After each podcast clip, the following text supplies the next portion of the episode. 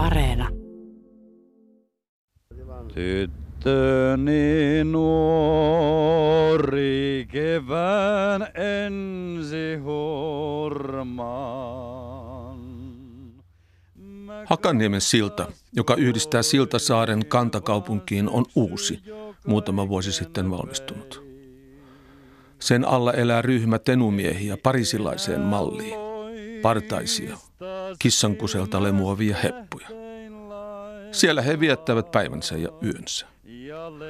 Poliisi tietää heidän olemassaolonsa, kaikki heidän puuhansa, sillä se käy siellä tarkastamassa harva se päivä, joskus yölläkin. Se harventaa joukkoa. Aina sattuu siinä olemaan sakoistaan etsintä kuulutettujakin. Toisia viedään huoltolaan ja työlaitoksiin. Ohjelmasarjan edellisessä osassa kerromme, miten syksyllä 1967 Suomen 50-vuotis itsenäisyyspäivän alla asunnottomien miesten ongelma räjähti yhteiskunnan silmille. Tämän toisen osan aluksi kerromme, millaisia tarinoita ja kohtaloita sieltä siltojen alta oikein löytyi. Eräs tarua ihmeellisempi tapaus sattui Maria Sulkinin tehdessä Matti Vehniäisen kanssa radio-ohjelmaa Hakaniemen sillan alla majailevien miesten parissa. Eräs porukan miehestä, Erkki Eki Laurokari, alkoi laulaa tuossa alla kuultavaa itse säveltämänsä aivan uutta kappaletta. Se tuntuu tutulta, eikö vain? orja, sä tiedät sen. No niin, sehän meni komeasti. Sulla on oikein hyvä ääni, voisi ajatella noilla oopperalavoillakin toimia vaikka millä tahansa. Eiköhän vähän läpytetä pojat. Siinä kun me istuttiin ja tehtiin tätä haastattelua näiden kavereiden kanssa, ketä se nyt ja mitä se nyt ja muita, niin kaikki sanoi, niin meillähän on täällä tämä säveltäjäkin ja tämä laulajakin ja, ja sitten se Eki sieltä kaivettiin joskin vällyjen alta esiin ja, ja hän sitten lauloi tämän laulun ja, ja, ja pojat siinä säästeli sitä.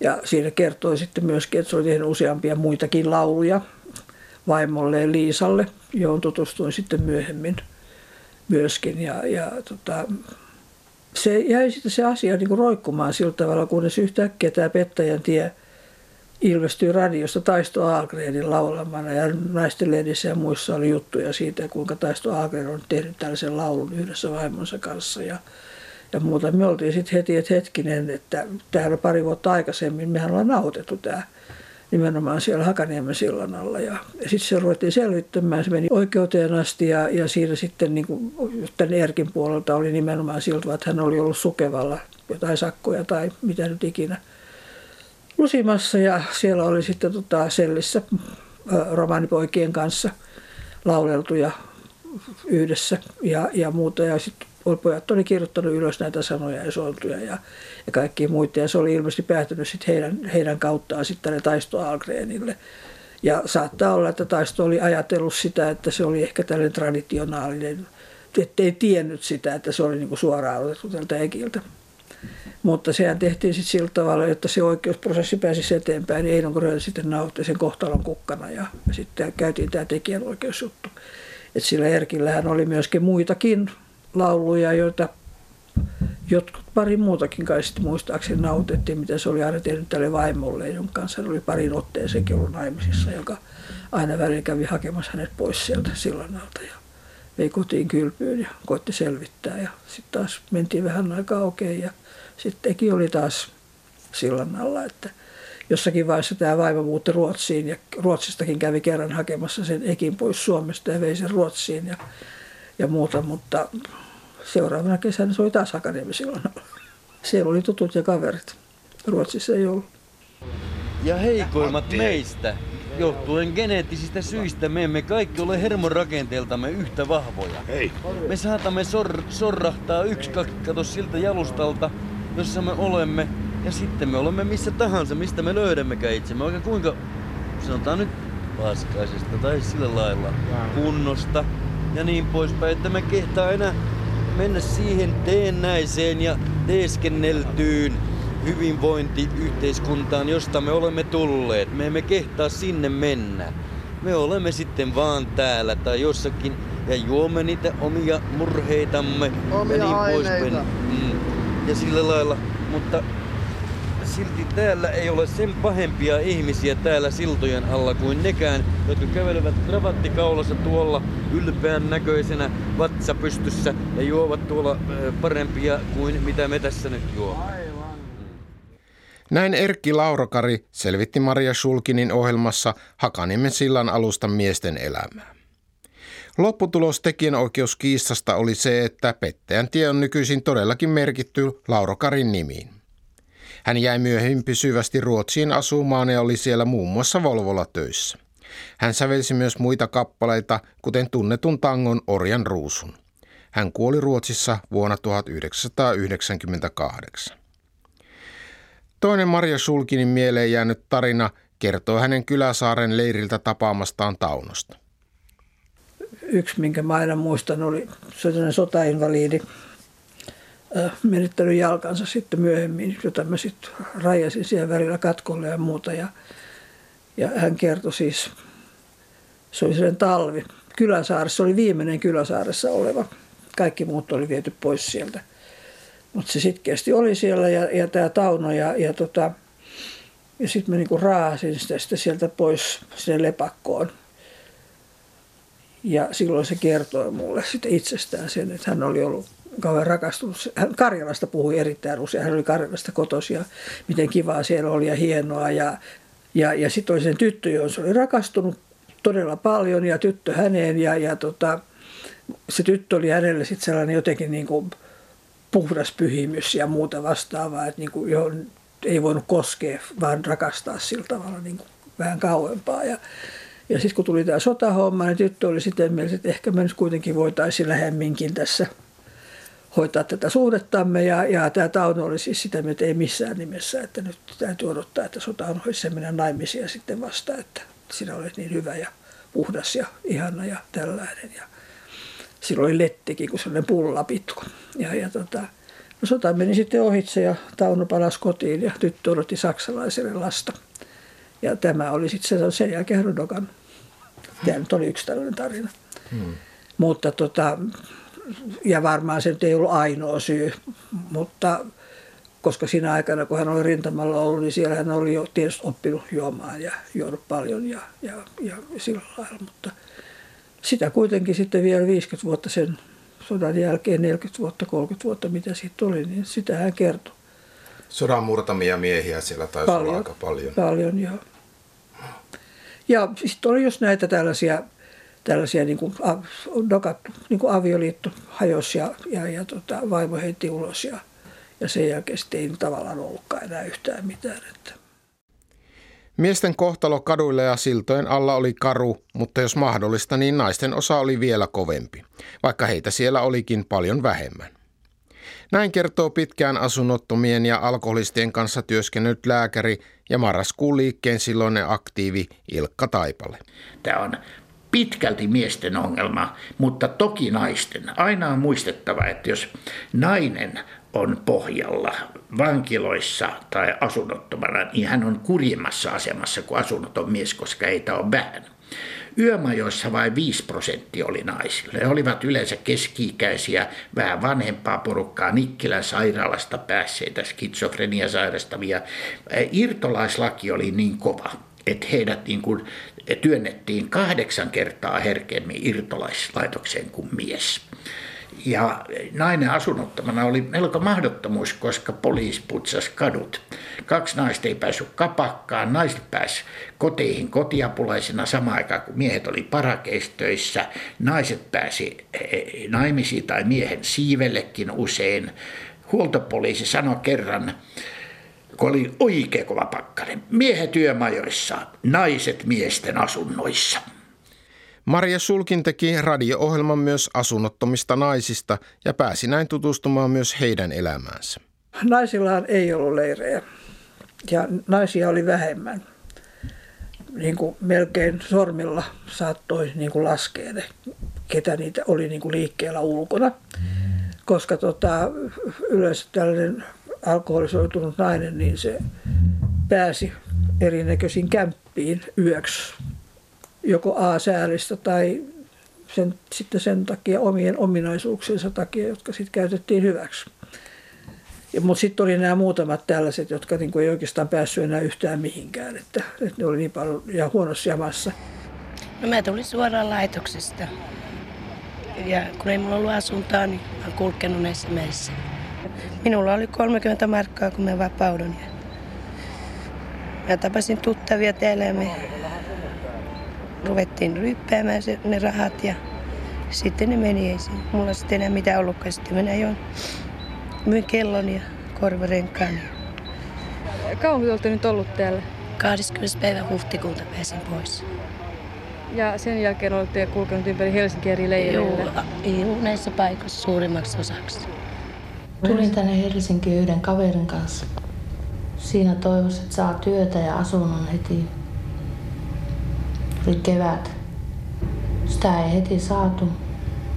Ei ollut mitään muuta paikkaa. Mentiin tuonne Laajasaloon ja siellä oli tälle kaverille tuttuja.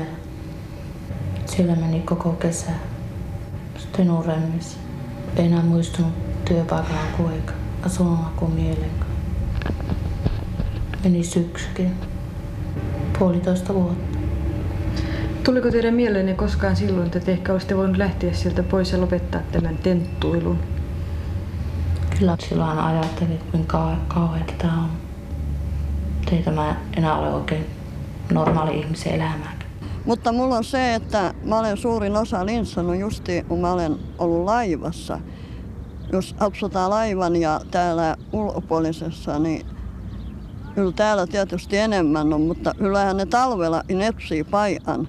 Menee ne sitten mihin varastoihin vaan ja laivaa ja se on helposti sortuu justi kylmän takia turvaa tuommoisiin laivoihin ja kaiken maailman varastot ja junavaunut. Ja, ja sitten oli muutamia tällaisia, niistä ei nykyisin enää puhuta, tällaisia laivatyttöjä, tällaisia nuorempia tyttöjä, jotka niin kuin oli jotenkin sekaisin tämän oman seksuaalisuutensa takia ja, ja tota, oli koulukodeissa ja muissa.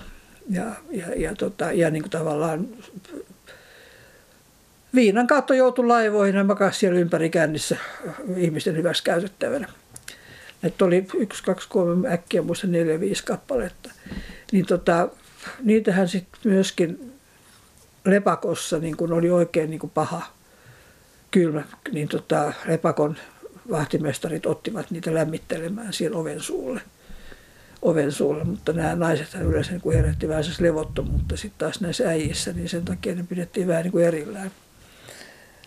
Ja, ja se oli niin kuin vähän kovaa, koska kukaan niin kuin ei oikein halunnut niin kuin auttaa niitä. Mä en oikein tiedä nyt jälkikäteen, kun mä mietin sitä kylmästi ja raasti, niin tota, ne naiset oli jotenkin niin kuin, ne ei herättänyt sellaista säälin tunnetta tai auttamisen halua. Tai siis siltä, että ne oli niin, niin hirveässä kunnossa, että sitä niin kuin melkein jotenkin torjui sitä alitajuisesti.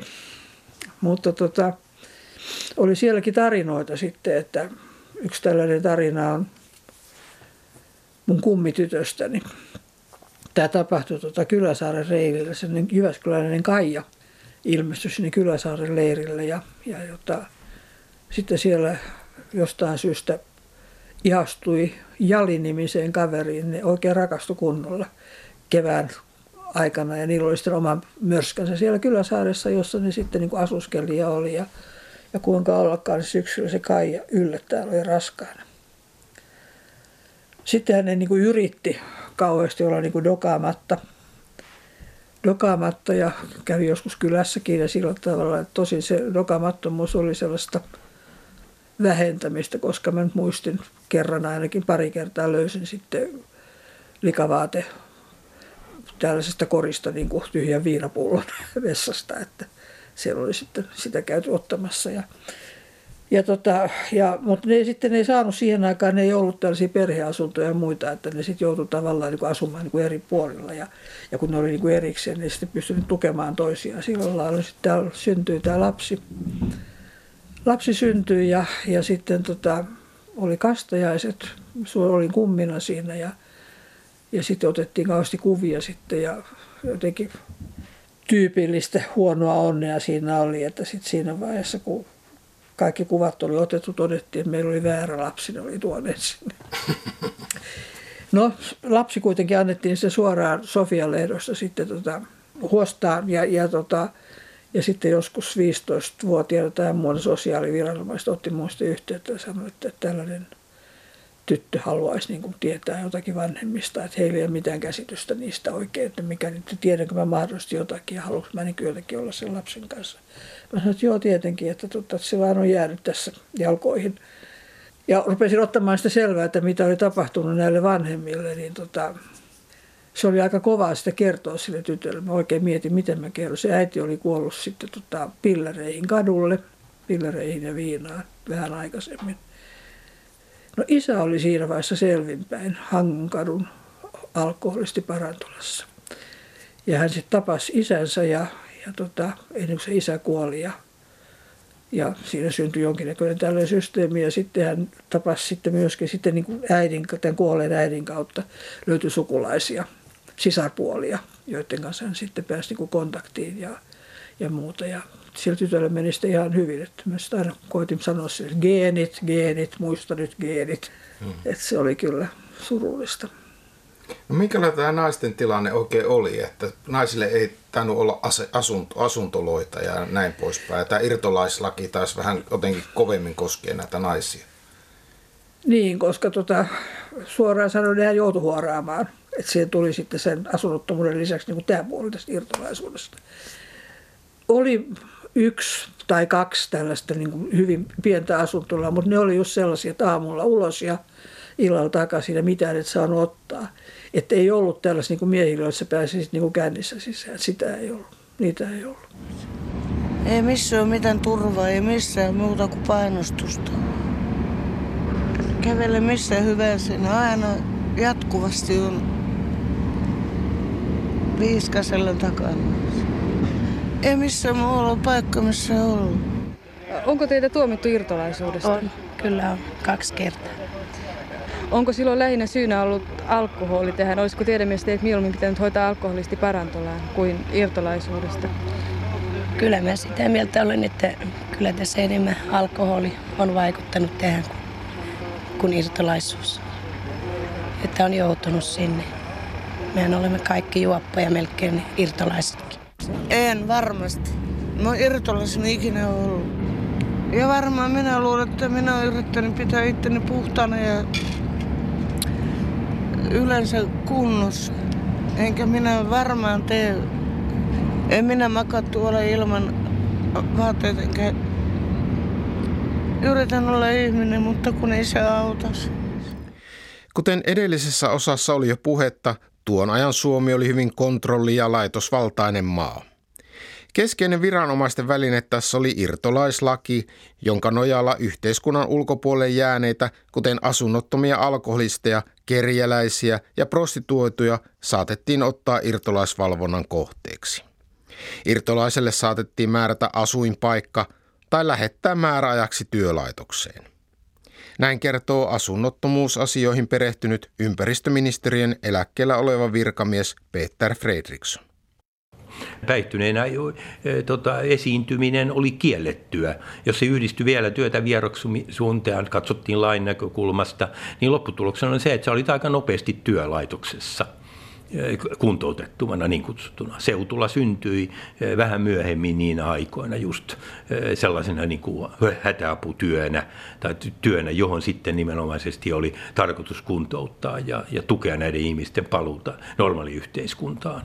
Irtolaislakihan sen kuvaa Suomen asunnottomuuspolitiikan hirveän pitkiä tota noin, niin, niin, todellisia sisä- ongelmia. On se, että se vasta kumottiin vuonna 1986 joka on siis aika uskomaton. Sitä ennen se oli jo käytännössä menettänyt merkityksensä. Mutta sodan jälkeen välittömästi ja koko 50-luvun, niin se oli huoltopoliisin keskeisin lainsäädäntö päidelain, tota, päide, päihdehuoltolain rinnalla, tota, no, niin, niin, jonka nojalla huoltopoliisi toimi. Toisin sanoen seurasi ja, ja, ja tota, ihmisiä tunnetuista tietyistä paikoista. Ne on rautatie tota, siltojen alta tai sitten tuossa musiikkitalon, nykyisen musiikkitalon ympäristössä, mistä nykyinen baana kulkee. Niin se oli yksi tunnetuimpia paikkoja. Ja siinähän vieressä oli silloin vielä koko ratapiha-alue. Niin se oli erittäin tunnettu paikka tota, no, niin, niin, huoltopoliisin toiminta-alueena. Vuonna 1956 Yleisradio-ohjelmassa komissaario Eino Junnila selvitti poliisin toimintatapoja seuraavasti. Ja silloin mikäli työalan maistua varoituksesta ja irtolaisvalvonnasta, niin pannaan työlaitoksen opettelemaan työntekoa. Onko tällaisia tapauksia meidän maassamme paljonkin? No, ei yksinomaan työtä kammovia, en ole tavannut montaakaan. Tavallisesti siihen liittyy jokin muu epäsosiaalinen elämäntyyli, kuten alkoholismi, joka mielestäni on yleisin, tai sitten rikollinen ja muu epäsivellinen elämäntapa. Mutta asuntokysymys ja asunnottomuus tulee itse asiassa vasta niin kuin 60, 50-60-luvulla sitten huoltoviraston niin kuin toimintakenttään. Et sitä ennen oli juuri tämä pinnaus, työtävieroksunta eh, ja vastaavalainen näille viranomaisille vieras elämäntapa. Ja, tota, ja tätä kautta oli sitten olemassa niin kuin, niin kuin keinot joko sakottaa, ja jos ei sakkoja pystynyt maksamaan, niin se johti myöskin tietyn kertymän jälkeen työlaitokseen. Ja, ja pahimmassa tapauksessa tietenkin, jos siihen liittyy usein pikkurikollisuutta, niin se johti myöskin sitten rikoskierteeseen ja, ja, ja, ja vankilaan. Eli että näitä niin kuin polkuja pitkin tota, tämä irtolaisväestö tapauksesta riippuen yleensä kulki. Mitä näissä työlaitoksissa oikein tehtiin? Siellä tehtiin töitä, mutta kysymys oli aikalaisen vankilamaisista olosuhteista, jossa oli asusteet, oli työlaitoksen puolesta. Ne oli tämmöiset vähän tota, raidalliset, niin kuin Irvin oikeastaan kuuluisassa tota, laulussaankin kuvaa sitä, tota, sitä elämää. Kuudelta oli herätystyö työmaalle ja, ja, ja työtalko. Tätä laitosvaltaisuutta kuvaa hyvin se, että kadulla majailevat asunnottomat ja alkoholistit tosiaan löysivät itsensä helposti työlaitoksesta. Sen sijaan hoitopaikkoja ja katkaisuasemia, missä varsinaista ongelmaa olisi hoidettu, oli todella vähän. Yksi sellainen oli kuitenkin Helsingissä Pengerkatu viidessä. Se oli tuttu paikka Maria Sulkinillekin.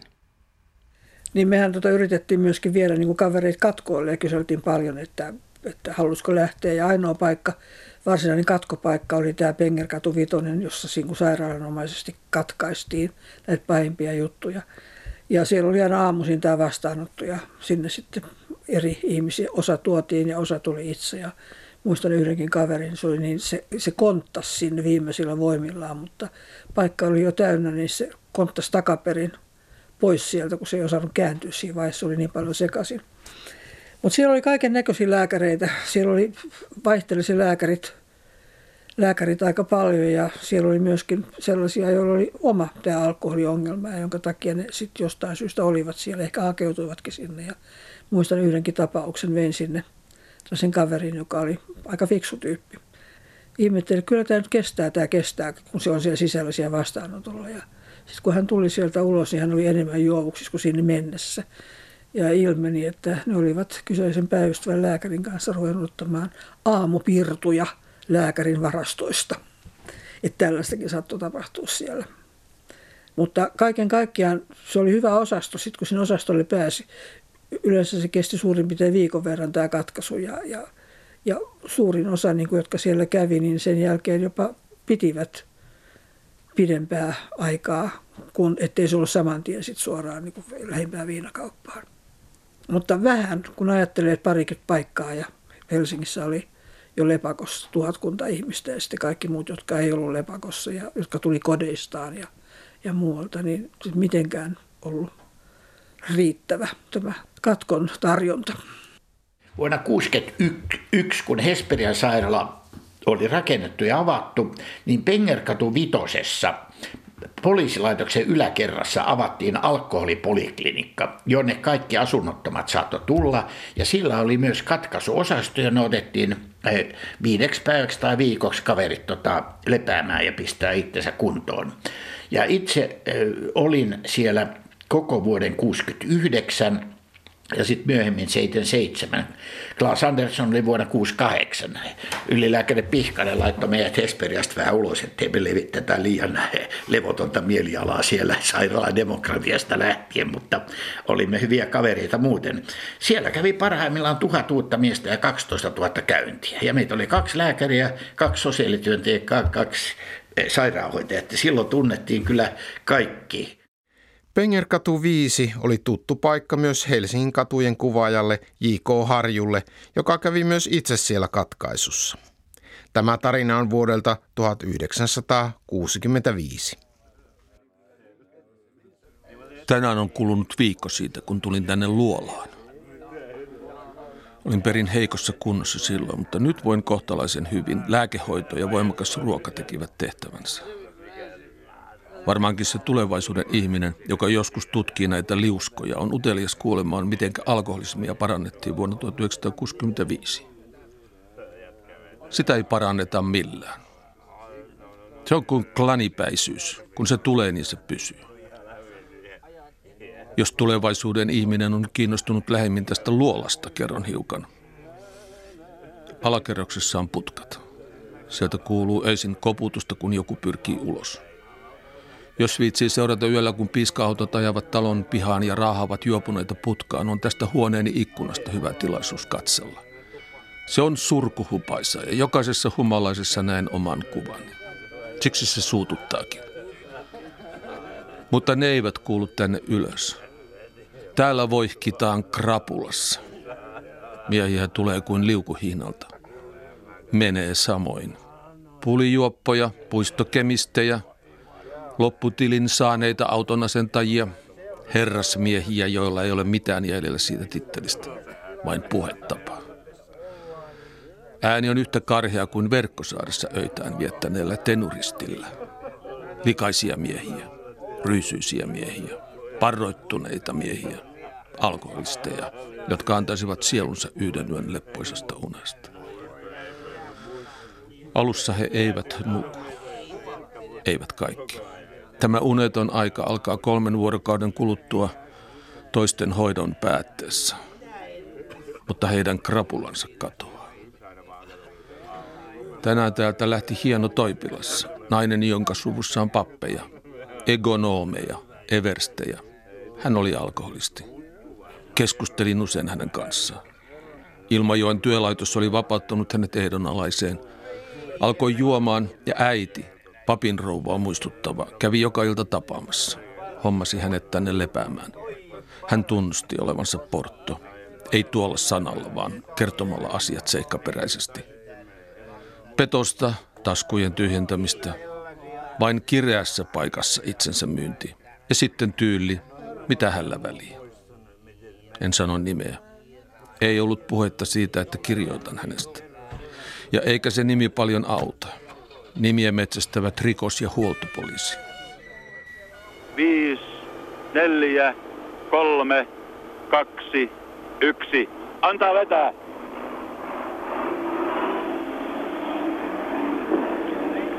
Täällä Lappeenranta keskioluen H-hetki alkoi tarkalleen sekunti sitten. Kellot tarkistettiin moneen kertaan mutta nyt on tosiaan aika täysi.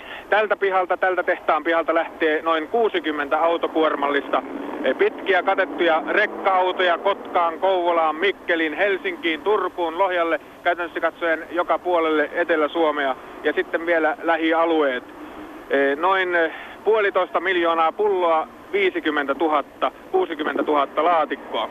Eh, varsin juhlallisesti lähti keskiolut liikkeelle. Täällä Lappeenrannassa ammutaan parhaillaan tykillä keskiyön kunnian laukauksia ja, ja raketteja on tuo taivas aivan täpö täynnä. Alkoholisoituneiden katujen miesten tilanne alkoi muuttua ratkaisevasti 60- ja 70-lukujen taitteessa, kun Suomen alkoholipolitiikka liberalisoitui. Kuten tuossa Heikki Hietamiehen raportissa kerrottiin, niin vuoden 69 alussa keskiolut vapautui ja sitä sai kaupasta ja baarista ilman viinakorttiakin. Lisäksi viinakortti itsekin poistui käytöstä pari vuotta myöhemmin vuoden 71 alussa. Näillä toimilla oli merkittävät vaikutukset, jotka näkyvät kadullakin, kertoo Ilkka Taipale.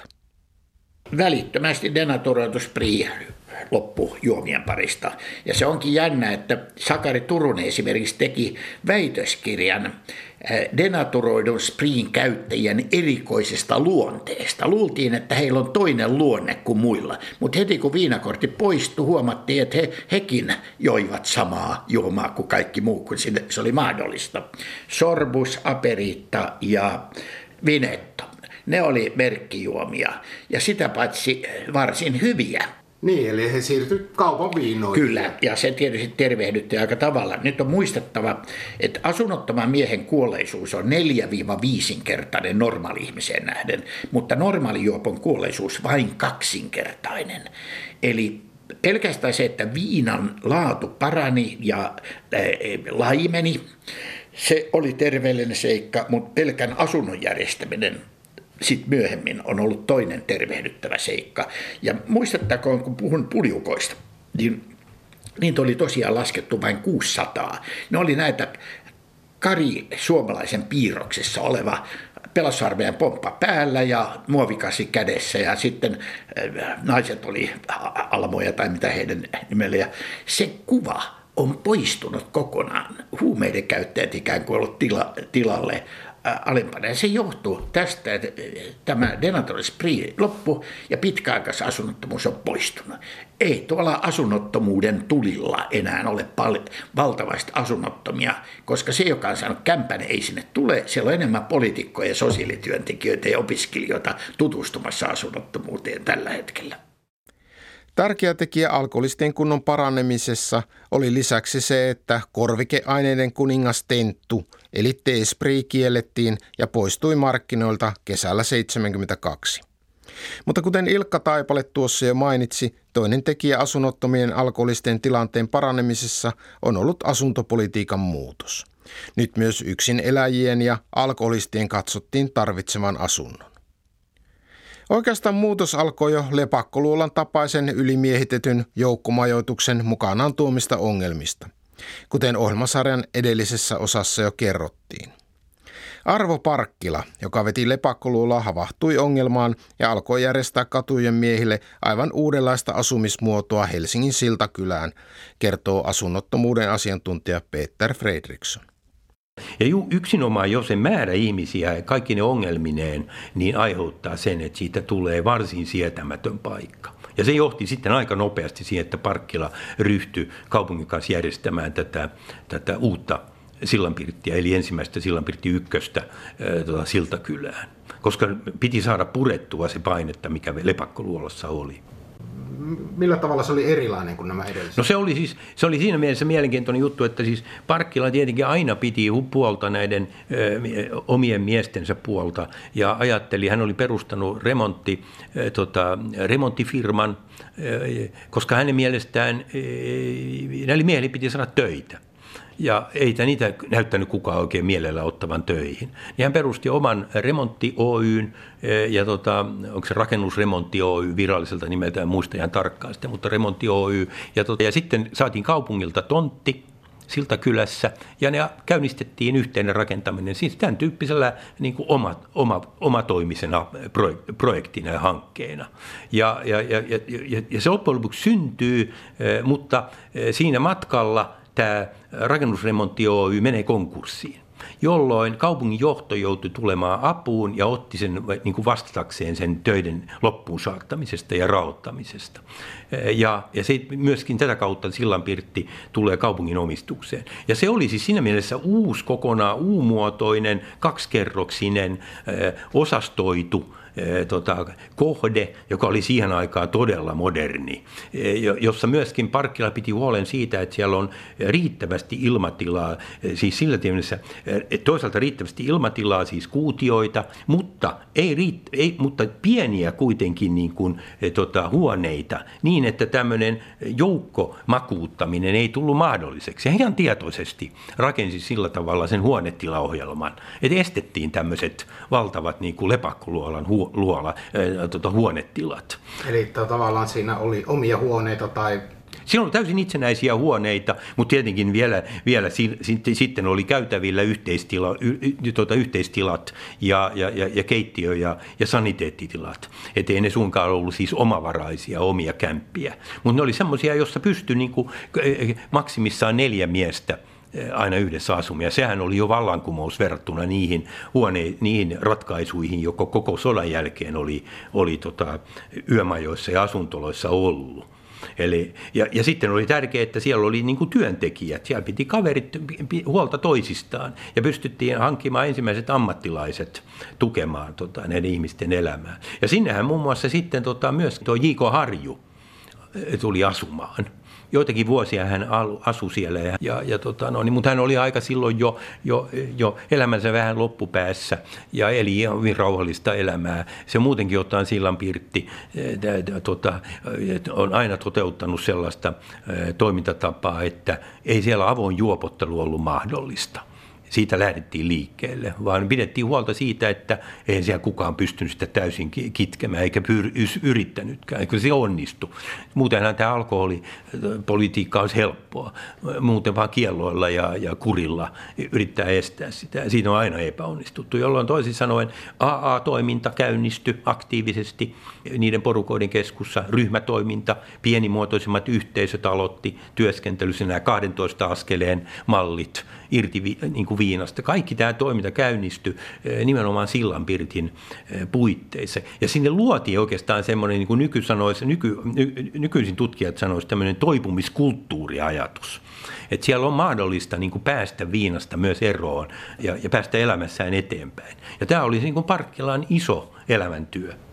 Niin, tavallaan tässä muuttui koko tämä ajatus. Ja osoittiko se tietä modernimmalle asunnottomuuden hoidolle ja tavallaan vaikuttiko se siihen näitä yömajoja ja heikkotasoisia asun, asuntoloita ruvettiin ajamaan alas? Täsmälleen juuri näin siinä, juuri näin siinä käy. Siinä nähtiin se, että, että tuota, täytyy saada niin kuin, e, e, kohtuulliset olosuhteet tarjoavia ratkaisuja näille miehille, jolloin pystyttiin niin kuin tuota, eh, rakentamaan ensimmäisiä askeleita sille todella isolle muutokselle, joka mun mielestä 70-luvun loppupuolella tulee Suomeen. Ja se on se oivallus, jonka, jo, jolla voi sanoa, että nostaa hattua niille henkilöille, jotka sen ymmärsi, eh, tota, että asunnottomuus kysymyksenä eh, tarvitaan ensi, ensimmäiseksi nimenomaan asuntoja. Siis asuntopolitiikka nousi keskeiseen rooliin asunnottomuuden ratkaisemisessa. Siihen mennessä, tähän mennessä nyt minusta koko se historia sodan jälkeen oli ollut eh, huolto- ja sosiaalitoimen eh, vastuuta asunnottomuuden hoitamista. Asuntopolitiikka huiteli ihan muualla. Se oli perheille tarkoitettua aravan rakentamista, sinänsä välttämätöntä. Siellä ei ollut mitään tekemistä näiden yksinäisten miesten ongelmien kanssa. Se on todella dramaattinen se ero. Menin sillan alle. Se paikka on Hakaniemen puolella. Mielessäni se, että saisin krapulaani ryypyt. Olin rahaton. En kyennyt ostamaan edes olutpulloa lääkkeekseni. Sainkin heti tuttaviltani muutaman ryypyn ja krapulani haihtuikin oitse. Tarkoitukseni ei ollut jäädä sinne, mutta seurasin mielenkiinnolla miesten puhuja. Tässä tenussa liekki Rikki nimellä varustetussa on se paha ominaisuus, että sitä pitemmän aikaa ryypättyään alkaa lemuamaan ilkeältä, kissankusta muistuttavalta hajulta. Se tulee esiin virtsassa ja hien mukana. Kaikki tenumiehet lemuavat siltä. Mutta se on vaarattomampaa kuin aikaisemmat laadut. Kuolevaisuus on pienempi, mutta ei kokonaan pois Poliisit, kaikki huoltojussit ja virastot tietävät, että sitä juodaan. Sillan alla oli satoja tyhjiä muovitörppöjä valaisemassa sitä seikkaa. Istuin sillan alle jääneen hakatun kiven päällä ja otin vastaan ryyppyjä tuttaviltani. Se ei mene oitispäähän, vaikka krapulan tuntuu katoaakin. Tenu pettää ja siihen saattaa sammoa yhtäkkiä, vaikkei erikoisemmin tunne humalaa. Eikä se tee iloiseksikaan. Päinvastoin tunsin ikävää, semmoista väsyttävää oloa ja kadutti se, että olin ryypännyt ollenkaan sitä ikävää ainetta. Tunsin olevani hyvin alhaalla, jossakin kuilun pohjassa, mistä olisi vaikea nousta pinnalle. Tämä J.K. Harjun tarina 1960-luvun lopusta kuvastaa hyvin Suomen muuttumista ja asunnottomuuden hoitamisessa tapahtunutta muutosta. Keskiön tuli asunto ensin periaate, eli se, että ensin järjestetään asunto ja sen jälkeen aletaan ratkaisemaan yksilön muita mahdollisia ongelmia. Peter Fredriksson. Et ensin on järjestettävä ihmisille, jotka on hädänalaisia, ilman asuntoa tai uhkaa, uhkaavat, asunnottomuus uhkaa, on ensin järjestettävä eh, tota, turvallinen perusta elämälle. Ja se rakennetaan se turvallinen perusta sille, että tehdään vuokrasopimus, jonka nojalla sun oikeudet ja velvollisuudet määritellään, myöskin talon huoneiston omistajan velvollisuudet ylläpitää sitä. Eli toisin sanoen rakennetaan perusta omalle tilalle, omalle elämälle, vuokranmaksulle, tietylle säännölliselle elämäntavalle, rytmille – hoitaa. Ja sitten ryhdytäänkin siinä yhteydessä samassa prosessissa tuota, yksilöllisten tarpeiden mukaan ratkaisemaan muita ongelmia. Monilla on päihdeongelma, eikö niin, mielenterveys, muita, että ei pärjää, ei pysty hoitaa omia talousasioitaan ja niin edelleen. Kaikki näitä ilmiöitä, joilla sitten asuminen yhtäkkiä epäonnistuu. Asunnottomuuden kentälle tuli toimijoita, kuten Y-säätiö, Diakonissa-laitos, Sininauhasäätiö, Vailla vakinaista asuntoa ry ja niin edelleen, jotka alkoivat toimimaan asunto ensin periaatteen mukaan. Asunnottomuus onkin Suomessa vähentynyt. Sitä on tilastoitu vuodesta 1987 lähtien, jolloin Suomessa oli lähes 20 000 asunnotonta, kun taas vuoden 2019 lopussa Suomessa asunnottomia oli tuosta määrästä neljäs osa, eli alle 5000. Suomi onkin harvoja maita, jossa tässä on onnistuttu. Rahaa on kulunut, mutta samalla asunnottomuuden hoitaminen on tuonut myös säästöä yhteiskunnalle. Niin, että eikö sitä ole sanottu, että Suomi on ainoa maa, jossa asunnottomuus on vähentynyt? Se on to- täysin totta.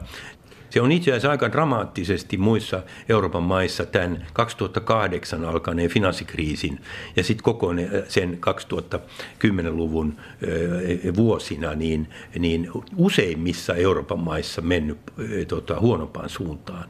Jotkut edelleen, miten te voitte saada käyttää, teillä on annettu oikeus käyttää näin paljon myöskin rahaa tämän asian hoitamiseen, niin mä oon kyllä yrittänyt vastata sitä, että tässä on monta seikkoa, jotka puoltaa sitä. Ensinnäkin se, että tämä on niin kuin, hyvin järkeviä investointeja, koska ne itse asiassa säästää itsensä nopeasti takaisin. Me laskettiin se, että noin vuodessa me saavutetaan 15 000 euron säästö per asunnoton, kun asutetaan – ja, ja tuota, siitä voi laskea. Se on siis vaan siitä yksinkertaisesta syystä, että se, seurauksena, että, että vankilasta ää, tota, laitosmaisen, laitosmaisten palvelujen määrät yksinkertaisesti tippuu ihmisten niin kuin arkibudjetissa. Sairaalat, terveyskeskukset, varsinkin vankilat ja vastaavat, ne korvautuu tukiasumisella ja sinne tuotavalla tuella ja niin edelleen, niin kuin tässä on keskusteltu. Ja se on se säästö on siis huomattava ensinnäkin. Toiseksi tämä on, tämä on niin kuin turvallisuuskysymys se on, se on paljon niin kuin viisaampaa eh, ho, tota, rekrytoida ja houkutella ja, ja asuttaa ihmiset sisätiloihin eh, jo yksinomaan Suomessa, mutta muutenkin turvallisuusnäkökulmasta, kuin se, että ne asuu ulkona epämääräisissä olosuhteissa. Kyllä sen tietää, minkälaisia taas jälkiseurauksia, siitä muita seurauksia tota, kaupunkien, kaupunkien tota, elämässä. Näin kertoi siis asunnottomuuden asiantuntija ja yömajasta omaan asuntoon kirjan toimittanut Peter Fredriksson. Näissä kahdessa ensimmäisessä ohjelmasarjan osassa on käyty läpi alkoholismin ja asunnottomuuden suuret linjat sotien jälkeistä ajasta tähän päivään ja on ryyditetty sitä J.K. Harjun kertomuksella katujen elämästä. Mutta mikä mies tuo J.K. eli Jukka Harju itse oikein oli? Siihen luomme katsauksen ohjelmasarjan viimeisessä osassa.